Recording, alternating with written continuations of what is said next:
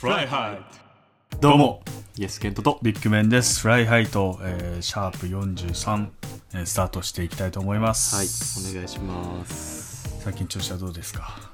寒いですけど毎日。なんかでも別に調子は崩してはない。いい感じ。もうそろそろまあ寒いけどね、やってくるからっていう、まあ、ちょっと季節の変わり目の、まあ、このタイミングではあれなんですけど、最近ちょっと変な趣味できまして、はい、テレビとか、まあ、それきっかけが NHK の逆転人生っていう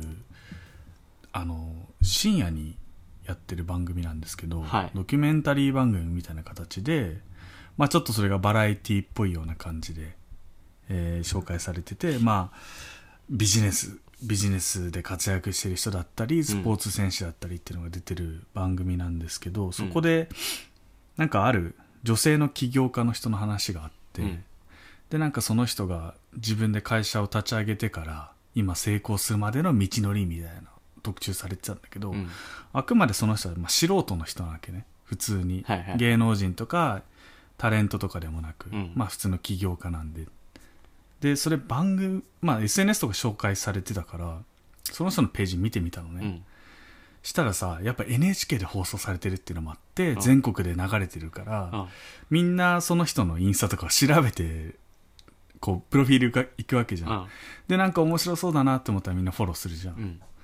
でなんかたちまちこうスクロールしていくうちにその人のフォロワーがどんどん増えてってさ、当時でももう9000ぐらいはいたんだけど、番組終了後にはもう1万人とかに増えてて、あ、この番組が与える影響ってすごいなって思ってから、テレビに出演してる人の、まあ、素人の人ね、主にインスタとかがどれぐらいその番組紹介されただけで伸びるのかっていうのを調べるのがめちゃめちゃ面白くて、一個面白いのがあったのが、N スタっていうTBS の夕方にやってるニュース番組があるんだけど、ホラン千秋さんとかが出てるやつがあって、そこでなんか6時15分とかの特集でコロナ禍で自炊をする大学生が増えてますみたいな特集やってたのね、でその大学生たちがその YouTube にさ、自分が作るお弁当とか、夜ご飯とかアップしてんの、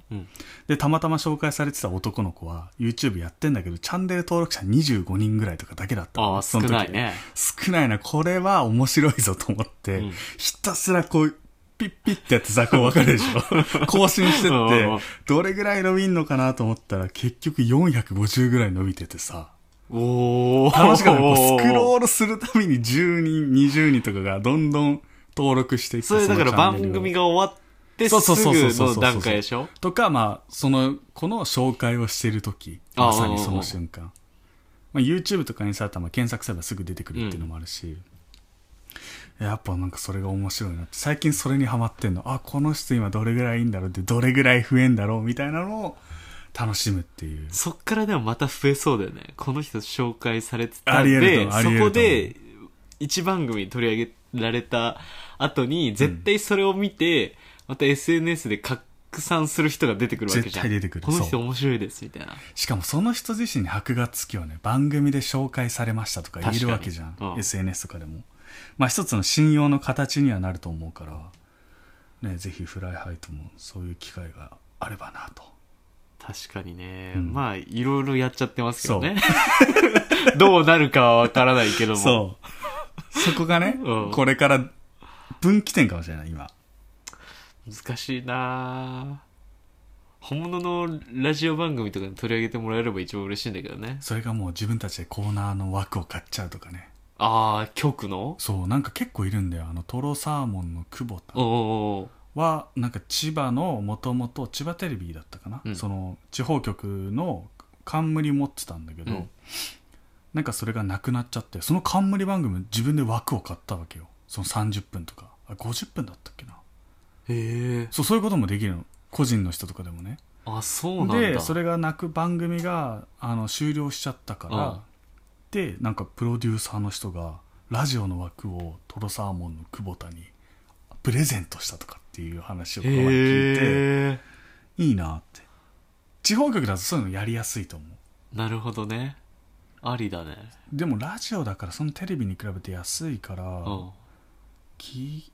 ん、どれぐらいなんだろう、数百万数千万までは多分いかないと思う、うん、それぐらいで買えると思う。半年間だけでもやりたいね。いいよね、うん、やりたい。5分だけでいいからね。5分、そう5分だけくださいと。本当に5分だけでいい。曲流せないけどね、うんうん、5分で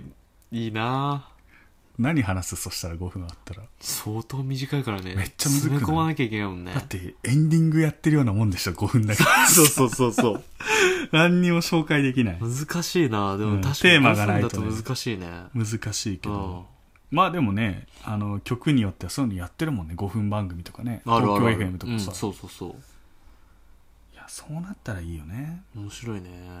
本当はだから影響力持ってからラジオやるのが多分一番手っ取り早いと思うんだよね。ポッドキャストとかもね。そうだよね、うん、本当はね。無名のまま俺らやってるからね。確かに。焦点も全然合わせず自由にね。雑いんだよな。本当に。まあちょっとそんな感じで今日も43、スタートしていきます。 Sustainable Together、サステイナブルトゥゲザーということで、今日も地球環境に優しい取り組みだったりとか、まあ、そういったものをちょっと紹介していきたいなと思うんですけど、はい、まあ、ちょっとこの後4シャープ44次回のエピソードで、うん、ちょっとイエスケントが、ね、あるお店に行きたいっていう話をしている中で、はい、表参道に行ってきたんですけど、はい、表参道とかやっぱ原宿、あそこの渋谷とかも含めて、うん、あそこのエリアってなんかこう新しいものがどんどん取り入れて来やすい街でもあるし、うん、若い人がいるっていうことで、なんか面白い、そういうサステイナブルの取り組みやってるんじゃないのかなと思って、はい、まあ、ちょっとイエスケント君がいろいろ調べてくれたところ、はい、スマゴっていう IoT を活用した新しいゴミ箱が原宿から表参道にかけて設置されているっていう情報を知って、うん、あ、そんな新しいゴミ箱があるんだって。最近全然表参道行ってなかったから、そう、俺も全然行ってなかった。そう、まあ、それ何なのかっていうと、まあ、高さだいたい 1.3 メートルぐらいで、一般家電用の容量150リットルで 80% ほど溜まると内部のセンサーが反応して圧縮板で自動圧縮するっていうような、うん、もう最新型のゴミ箱になってて、現在今表参道、まあ神宮橋交差点から表参道交差点の1キロの範囲で13箇所に34台も設置されているということになっております。で、これ何がエコなのかっていうと、動力はゴミ箱の天面にソーラーパネルで太陽光発電、するためにこう圧縮する時の動力だったり、まあ、そういったもので電気代は全くかからないと。あとは発電できない日が続いても3週間は稼働できるようにですね、はい、蓄電されていると、うん、まあ、梅雨の季節でも梅雨そんな3週間も多分ないし、ないいけるかなという形でなってて、で一つね、今日ちょっと実際にそのゴミ箱に捨ててみて思ったのが、うん、ゴミ箱の蓋をペダルでね、そう、開けられるんだよね、うん、上のね、ハンドルというか、なんかつまみ持って開けることもできるんだけども、手を使わなくても足で踏んで開けれるっていう、まあ、まさに今のコロナの時代、非接触型になってるっていうのが一つ特徴的になってて、うん、でさらにまあ IoT を活用してっていうところで言うと、ゴミの蓄積状況ですね、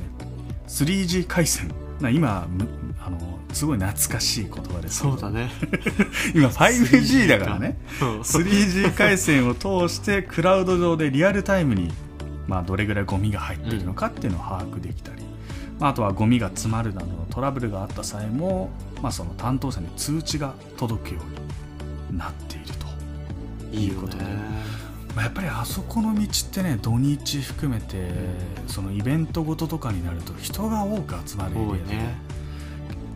ま、東京は特にそうだけどさ、僕らが生まれた95年に地下鉄サリン事件が起きてたじゃん、うん、なんかあれを機に結構ゴミ箱が撤去されるみたいな動きが進んでいってるらしいね、うん、ないもんね、ないよね、日本ってね、本当にさ、手持ちぶたさになるよね。このペットボトル早く捨てたいのに、うん、必死でね探す、まあ、だからなんかちょっとさ、うん、ディズニーとか行くとさ、うん、あそこをもう徹底してるから10メートル間隔とかであるじゃん、ね、うん、それを感じちゃうとすごいなんか便利だなって思っちゃうけど、確かになんか昔2014年に、うん、トリップアドバイザーっていうさ、はいはい、なんだろう、口コミサイトみたいなのあるじゃん、うん、観光のあれが2014年に行った調査だと、日本って世界で一番綺麗な街、東京か、うん、っていう風になんか認定されたっていう調査結果が出てて、うんうん、まあ確かに僕らからするとね、なんかそれが当たり前みたいな形だけど、外国人からするとやっぱ東京ってすごいクリーンな街ってイメージがあるらしいね。まあ、それ世界でアンケート取った結果、うん、そういう調査結果が出たらしいんだけど、うん、けどやっぱり僕ら東京で生きてて思うのはゴミ箱全然ないなって。ない。だから結構見えないところに溜まってたりするよね、うん、あ、ここあるわみたいな。それは思う。まあもちろんそういったテロとか治安の面とかもあるけど、うん、じゃあ溜まったゴミをじゃあ誰が持っていくのかっていうところで、ね、まあ、すごい費用がかかってしまうっていうので、うん、このスマゴはゴミ箱にですね、広告を掲載してるっていうのがあって、おうおうおう、まあ、ある意味もう本当広告版として使ってくださいよっていうのをアピールしてて、去年森永製菓が何でしたっけ、あれチョコボールのキャラクターのキョロちゃんを活用したラッピングを実は去年していたと、はいはいはい、まあ、それは森永製菓が SDGs の取り組みの一環として、まあ、その広告協賛をしたと、まあ、さらにキャラクター活用して正しく分別するとか、足でも開けられるよっていうメッセージを、掲出していたということで、残念ながら僕たち今日見た時にはもうそれが終わってましたけどまあこれから先そういった形で広告、まあ、いろんなキャラクターとコラボしてね、うんうん、まあ、それが一つの、日本に訪れた外国人にとっては、まあ、写真スポットとかそういうものにもなるのではないのかなというふうに思いながらも、すごくいい取り組みをしてるなっていう、うん、いいね、うん、この看板にできるっていうのが、そうだね、ゴミ箱だから逆にそこに広告がないと存在感がそんなにないんだよね。そう、分からなかったよね、うん、結構その場所地味な色だったからもともとそのシルバーっぽい感じ で高さ 1.3 メートルで最初お伝えしたように結構、まあ、そんな別にでかいわけでもなく、うん、存在感あるわけじゃないから、なんなら郵便ポストとかの方が目立つぐらい。そうだね、色も結構暗めのグレーっぽい感じだったしね、うん、まあ、ちょっとそういった形で表参道にしか今スマゴはないらしいですけど、まあ、これから先ね、日本各地でも広がっていくんじゃないのかなと。人集まるとことが結構増えそうじゃない、早い段階。イベントの時とかもいいかもしれない、ね、これでもソーラーパネル使ってるしね。確かに結構いいと思う、圧縮もできて、ね、でどれぐらい今溜まってるのかってちゃんと管理できるしね、うん、で圧縮されることによって普段以上にゴミを溜められるような装置にもなってるということで、うん、まあ、ちょっとこれから先このスマゴがどれだけ広がっていくのかな、とてもいい活動だと思いますので、うん、引き続き注目していきたいなと思います。以上、サステイナブルトゥゲザーでした。手軽な幸せコンビニーツ、コンビニのおすすめスイーツを紹介するコーナー、コンビニーツがやってまいりました。今日紹介するのはですね、人気グループスノーマンがパーソナリティを務める文化放送のラジオ番組、はい、富士屋プレゼンツスノーマンのスノマンマ、毎週木曜9時から、放送されているその番組と、はい、フジヤがコラボレーションしたミルキーレアチーズタルトというものが、はいはいはい、まあ、全国のフジヤ洋菓子店はじめコンビニエンスストア等で限定販売されると。これ全国で販売されております。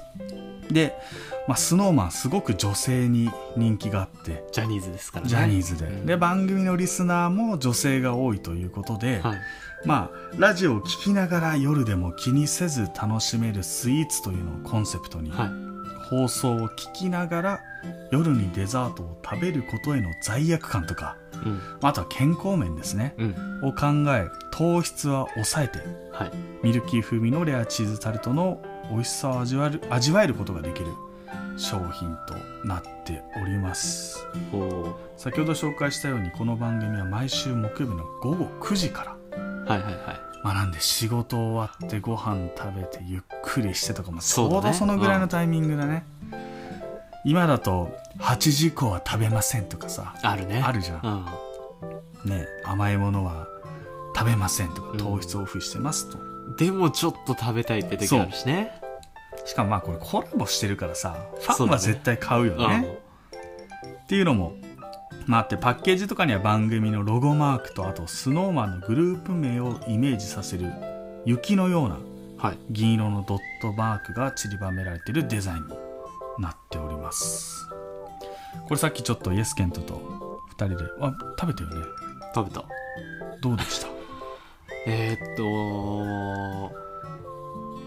糖質オフというか抑えめにしてるってなると、うん、結構、まあ、甘さも少ないっていう感じはあるんだけど、うん、ちょうどいい甘さというかその、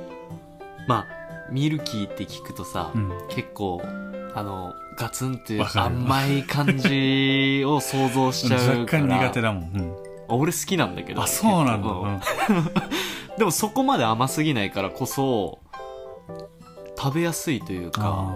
そうだね、あんまり大きくもないしね、うん、ちょうどいいサイズ。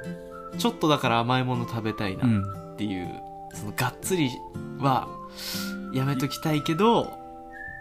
ちょっと欲しいっていう時にちょうどいい味わいだったなと。いい、ね、なんか僕この番組は一回も聞いたことないんだけどさ、はい、例えば9時15分とかにそれでは皆さん一緒に食べますよとかっていうのがあるのかな、コーナーとして。だとしたら売れそうじゃない？確かに買っといてくださいみたいな。そうよく野球番組とかがみんなで乾杯みたいなのをよくハーフタイムとかでもやったりするじゃん。ハーフタイムじゃないか、そのね、イニング間でやったりとかしてるけど、そんな感じでやればジャニーズファンすごい買いそうな感じはするけどね。買うね。まあ、ちょっとなんでこの商品今日取り上げたかっていうと、はい、まあ、そうやって番組がね、文化放送っていうラジオ番組が不二家とコラボしてコンビニにスイーツ出してるって、うん、あ、これ目指すべき姿だなと思ったんだよね。確かに。そうそうそうそう。俺らコンビニのスイーツめちゃめちゃやってるからね。そうなんだよ。いやだから、あ、こういう形もあるんだなっていうのをね、ちょっといろんな人に紹介してきて、いいね。まあ、番組とかさ、うん、普通のテレビとかね、うん、分かりやすいけど、まあ、文化放送のラジオ番組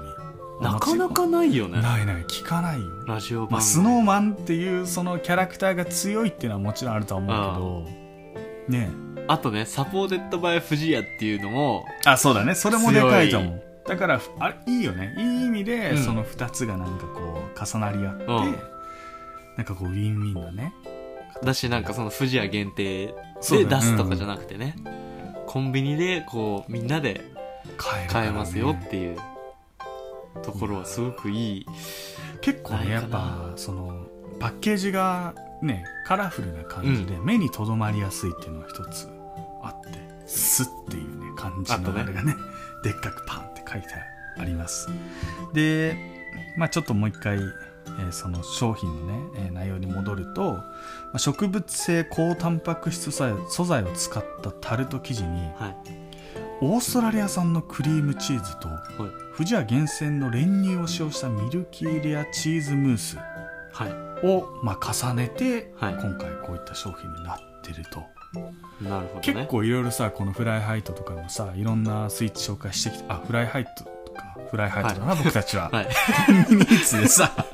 紹介してきたけど、まあフランスとかさ、そうね、まあ、イタリアの、リトッツォの話も、はいはいはい、あったけど、うん、オーストラリアって初めてじゃない？なかなかないかも。聞かないよね、うん、分かりやすいところで言うとフルーツとかさ、そういうところだったらなんかオーストラリアってイメージはあるけど、オーストラリア産のクリームチーズって聞いたことないなと思って、ちょっと面白いなって。まあ、だからこういった素材がね、いい素材を使ってることもあって、糖質がわずか 7.9g まで抑えられてる。そうなるとだいぶすごいと思うね。だいぶ、うん、確かに夜でも気にせず楽しめるっていうのを本気で考えてるなと、うん、しかも小売価格162円税込みで手に取りやすい価格ですね。手に取りやすい。だってジャニーズでねグッズ買おうとか思ったら、ね、1000円ぐらいしちゃうでしょ、まあまあ、一番安いのとか。それに比べたらこんなね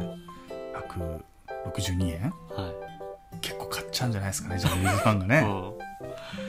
いやちょっとまあそういった形で今日は取り組みが面白いなと思ってね、そうだね、ラジオ番組と一緒になってこう商品を作って、それがまたコンビニとかでも販売されているということで、ちょっと今日はそこにピックアップしてみました。ぜひ皆さん全国のコンビニで買えますので、はい、目に留まった方はぜひ買って食べてみてはいかがでしょうか、はい、以上コンビニーツでした。スポットライト。さあ始まりました、スポットライトのコーナーです。今回はまたサッカーになってしまうんですが、プロではなくちょっと大学サッカーに焦点を当ててみようかなと思いまして、いいっすね、はい、やっぱり近年のサッカー、大学から出てまあ1年目で試合に絡み、うん、まあ代表に入ってくる選手もいれば海外に飛び立った選手も多くいるので、ちょっとそこのね盛り上がってるからね、うん、大学サッカー自体は。ただなかなか注目されないいい選手がいるのっていうところで、ちょっと今回一人の選手をね注目してちょっとスポットライトを当てたいなと思ったんですけれども、はい、まだ結構若いっす。若干20歳っす。じゃあ 何年生？20歳？ 2 年生ですね。2年生、明治大学2年生の田中克幸選手、知ってますか？知らない、初めて聞いた。この選手、その2年前ですね、まあ、帝京長岡高校出身なんですけど、選手権でベスト4まで行ってる選手で、準決勝で青森山田と覚えてるかもしれない、その試合戦って、2-0 でビハインドの状況で、後半ですかね、ペナルティエリアちょっと後ろぐらいからドリブルしてって左足の強烈なシュート、もう会場を沸かせたという注目の選手なんですけど、帝京長岡で7番をつけてた選手なんですけど、はい、この選手が、まあ、今2年生なんですけど1年生から、まあ、トップチームでリーグ戦にも試合にも絡んでて、結構面白いなと思ったんで、うん、実際に高校の時点でプロからもスカウトがあったらしいんですけど、オファーが来てたらしいんですけど、それを断って大学進学っていう道を選んで、結構最近そういう選手多いもんね。多いよね。その自分の今後のキャリアというか、高卒から入ってもちょっとこれはプロで通用しないんじゃないかっていう、自分をちゃんと客観視できてるというかね、確かにところもすごいなと思うんですけど、彼の魅力、まずレフティーというところは確実に魅力的なんじゃないかなと思うんですけど、彼のすごいところなんだろうな、まあ、ドリブルパス、そしてシュート全部魅力的なんですけど、特にドリブル、スピードがないんだけど、なんかその取りにくいリズムというか独特のまたでも今筑波大学から川崎フロンターレに入って今ベルギーに行ってる三笘選手とまたちょっと違うドリブルの仕方というか面白い選手なんで、ちょっとこの方を見ていただきたいな、今後注目。そう、2年生だからまだちょっと2年間あるけれども、結構なんか3年生でプロ契約とかする選手とかもいるじゃん。長友選手もそうだし、登録っていうのができるんだもんね、だし長友はもう大学3年生でプロ行って4年生もいないし、室谷選手も同じなんだよ。退部してってことだもんね。そうだから明治は結構そういうのがあるんじゃないかっていう面白さもあるから、早めにちょっと見といていただきたいなというのがありまして、であと明治大学が今回、まあ、リーグ戦、関東大学リーグで優勝争いをしてるっていうのもありまして、まだ決まってないのか。まだ決まってない。今度今現在1位で、2位が流通経済大学なんだけど、直接対決で決まるという。面白いね。面白いんですよ。決勝戦か、である意味ここで勝つとリーグ3連覇という快挙もかかってるんで、ちょっと見ていただきたいなと思います。今あれだもんね、関東大学サッカー無観客だったり会場入れてるところがあったりとかするから、今でも YouTube でね、そう YouTube で見れるっていうのと、うん、プラス12月8日から、うん、インカレが始まって出場権獲得してるんで、うん、インカレで見ることができます。で実際に一応観客入れるみたいなんで、ぜひ行ける人はね。会場はどこに？会場がちょっとまだ未定っぽいんですよ。でもまあ2000円で見れるんで、うん、意外と高いんだ。ちょっとね、ね、ただでも1000円ぐらいかと思ってたわ。なんだろう、全国の、うん、プロ内定もらってる選手も多いし、うん、まあ、明治に関しても今右サイドバックの岡庭選手かな、FC 東京で特別指定でも出てる選手もいるしっていうところがあるんで、ぜひ見ていただきたいな。高校生以下が無料っていう。あ、そうなんだ、うん、じゃあ高校生のふりしていけばいいのかまあそうだね。だから結構そういう選手も多いし、まあ今その代表でも大学卒で日本代表になってる選手多いから。多いね、確かに。実際に原石がたくさん、ね、もうスタンダードになってくるかもしれないからね、うん、いるっていうのがあるんで、ちょっとそこをぜひ見ていただけたらなと思うんで紹介しました。ありがとうございます。インカレってちなみにあれだよね、全日本学生サッカー選手権、選手権全国大会だよね。全国大会、もう4年生は最後の大会、うん、これで結構プロ何やかんや勝ち取る選手とかも多いよね、いるから、ね、そうそうそう、粘って粘ってここで結果出して、4年生とかにとったら就職活動とか、ね、最後の、ね、もう本当に最後のアピール場になるから、うん、だし逆に若い選手もね、そこで注目を浴びる可能性も、きっかけになるかもしれないしね、うん、あるから、そこをちょっと見ていただけたらなと思うので取り上げてみました。以上、スポットライトのコーナーでした。フライハイと今夜もお別れの時間となりました、今日ちょっとSDGs の話とかしてきたんですけど、はい、うん、ちょっと来週か11月7日、うん、日曜日の14時から16時までに、その2時間ね、はい、の間に東京都の江戸川区がやってる SDGs フェスっていうのが行われまして、はいはいはい、でこれがサポーテッドバイ東京ガールズコレクションっていう形で、皆さん聞いたことあると思うんですけど、葛西臨海公園、うん、あそこで、まあ、東京ガールズコレクションのショーが開催されるんですね、はい。でまあ、この日限りのオリジナル演出で見せるファッションショーは、まあ、2つのテーマっていうのでやってて、はい、水と緑 SDGs をテーマに、まあ、グリーンとブルーを基調とした、うん、天然素材とかリサイクル素材とか、まあ、そういったサステイナブルなアイテムを使ってコーディネートするファッションショーみたいなのをやったりとかして、うん、まあ、あとは多様性とか包摂性なんていうんだこれ D&I をテーマにジャンルを超えた多彩な出演者が SDGs カラーのアイテムを装いランウェイを彩りますみたいな形で、はいはいはい、まあ、多様性とかあとはサステイナブルみたいなのをテーマに行われるランウェイで、うんうんうん、で出演者とかが発表されてて、あんま僕そんな YouTuber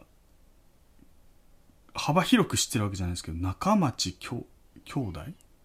ていうのと、はい、確かあれじゃない、一回テレビ出てたよ。あとなごみってこと、ああ、あとテラハに出てたニキと長谷川ミラ、はい、あのね、リンゴちゃんもいるねリンゴちゃんもいるんだ。藤井幸、あとはなんかアーティストで純烈、あとガールズっていう、なんかまあこういった人たちが出演するということで、はい、ちょっと僕高校生とか人気だね。あ、そうだね、なごみちゃんとかも東京ガールズコレクションって多分そうだもんね、もともとそういう若い人たちを ね、そう、テーマに。ただアーティストはなんか純烈が出てくるっていう、まあ、ちょっとおじさんにはついていけない老若男女幅広い世代から支持を得るグループが出演するっていう、あ、そうなんだ、テーマになってて。俺ら知ってんの、そのニキちゃんとかさ、うん、ミラとかさ、リンゴちゃんぐらいしか分かんなくない、ね、でも純烈はなんとなく分かるくない？分かるけど曲はでも確かに知らないな。それはわかるわ、うん、グループ名は聞いたことあるけど、そうそうそうそう、でちょっとこれ告知じゃないんですけど、僕がこれ仕事でちょっと絡んでて、はい、その LINE ライブで配信するのね、これを。東京無観客でガールズコレクション自体は開催するから、うん、まあ、そういった配信業務みたいなのでちょっと仕事で行ってくるので、暇な方はちょっとぜひ来週の日曜日の14時から16時見ていただければなと、はい、まあ、今日せっかくいろいろ SDGs をお伝えしてたんで、うんうんうん、まあ、その一環で告知じゃないんですけどぜひ見ていただけたらなと。告知だろ、告知だな、完全に告知、完全に告知だよ僕出るんでフライハイト関わるんでか。でも14時からだから16時でしょ、うんうん、で終わって2時間後にフライハイト配信されるからさそうだね、そうそういった流れでね、今の方はぜひ見ていただければなと思います、うん、よろしくお願いします。見ようかな。その日なんかあんだっけ。俺なんもない。日曜日、うん、そうなんだよな、ね、これのせいでちょっと毎週収録日曜日に撮ってるのが次の日になるっていう、ね、そうそうそうちょっとリズムがまた崩れるっていうね。まあそれはそれでね、別にあんま気にせずいつも通り僕たちはやっていくんで、はい。それでは今日も皆さん聞いていただいてありがとうございました。次回お会いしましょう。グッバイ。